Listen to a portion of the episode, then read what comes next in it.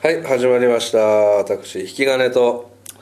山内黒猫です。お願いします。9月30日19時27分ですかね。はい、こちらの音声は40本目の音源となっております。にまだ2019年ですか。2019年9月30日です。ええー、1日で50本撮るということをしてます。将棋ですか？朝9時から朝9時から。一緒にいて。こんなことをしてます。で19時半ですから、えー10時間半やってます。あと2時間やります働いていません。平日です。あのー僕らポッドキャストを2013年からやってるんですよ。はい。僕らね、ええ。えなんで驚いてるんですか6年間やってて。えでまあイベント何回かやったり。えうん。で今回このラジオトークっていうのにも手出して、うん。新しいリスナーさんを開拓してみたりできるかななんてやってるんですけどうん。ポッドキャストがやっぱり海外に比べて広まっていかない。うん。黒猫さんはこれについてどう考えてるのかなって思ってるんですよ。はい。なぜ広まらないのかポッドキャストは。音声メディアが熱い熱いって言われてて今僕らがいる2019年は音声メディア元年なんて言われてるんですよねうん他にもその Voicy だとかアンカーだとか Spotify とかスプーンとかいろんな音声配信メディアがあって、うん。まあクソみたいな会社もありますけど、うん。いやいやうん。はいはいはいはい、でそういうのがいろいろあってなぜいまいち盛り上がってる盛り上がってるとは言われつつも広がらないのかなっていうところをどう思ってるのかな。その何お音声のうん。媒体、音声の媒体とか特にポッドキャスト。それそれをラジオトークで言うんですか、あなたにポッドキャスター山内黒猫に聞きたいのよ、なぜ広まらないか。そもしポッドキャストをこうしたら広まるんじゃないかなっていう方法とかもあればね。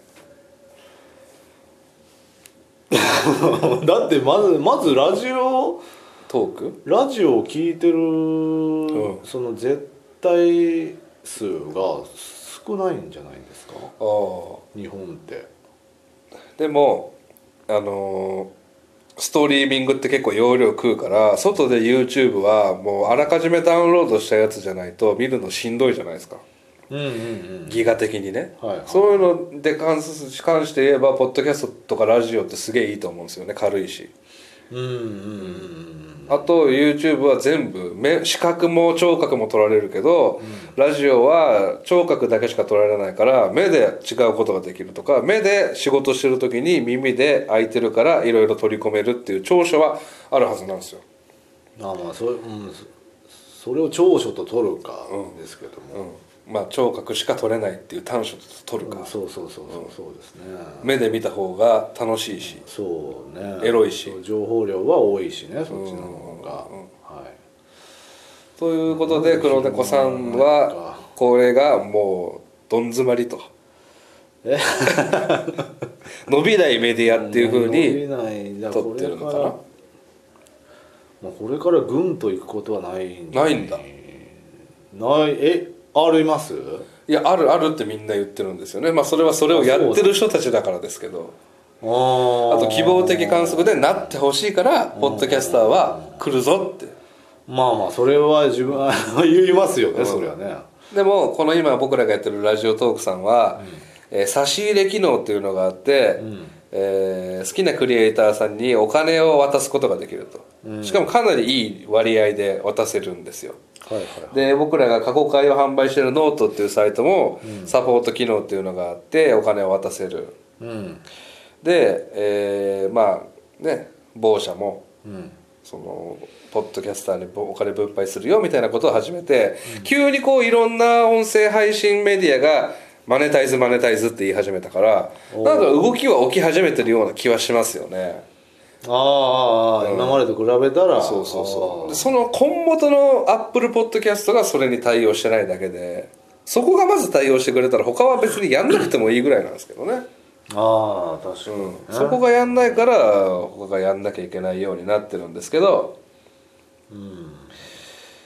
やっぱ、まあ、ここから伸びないんだだからだからアップルみたいなすんげえ大企業がうん。本腰入れてやったら、うん。まあちょっとうん。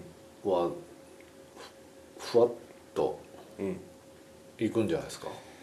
まああとそのねヒカキンみたい大にね。企業のスタンス次第っていう。ヒカキンみたいにこうとんでもない成功者が一人現れればねああポッドキャストの昔一回流行ったってよく言うんですよポッドキャストって。2005年とか6年に。うん。でいでそこから落ちていったのはあポッドキャストって金稼げないじゃんってなったから YouTube に流れていったらしいんですよね。その当時のトップって誰なんですか？当時のトップ、それはまだいらっしゃるんで言えないですけど。東京ポッドああそれは成功したパターンでしょうね数少ない。あまああななぜ伸び率を上げるにはってことですか、お金が稼げないとねお金が稼流行らないんでしょうね。でも稼げないこの可愛いメディアが好きでしょみんなポッドキャストって。広告ってことですか？広告をつけづらいってこと？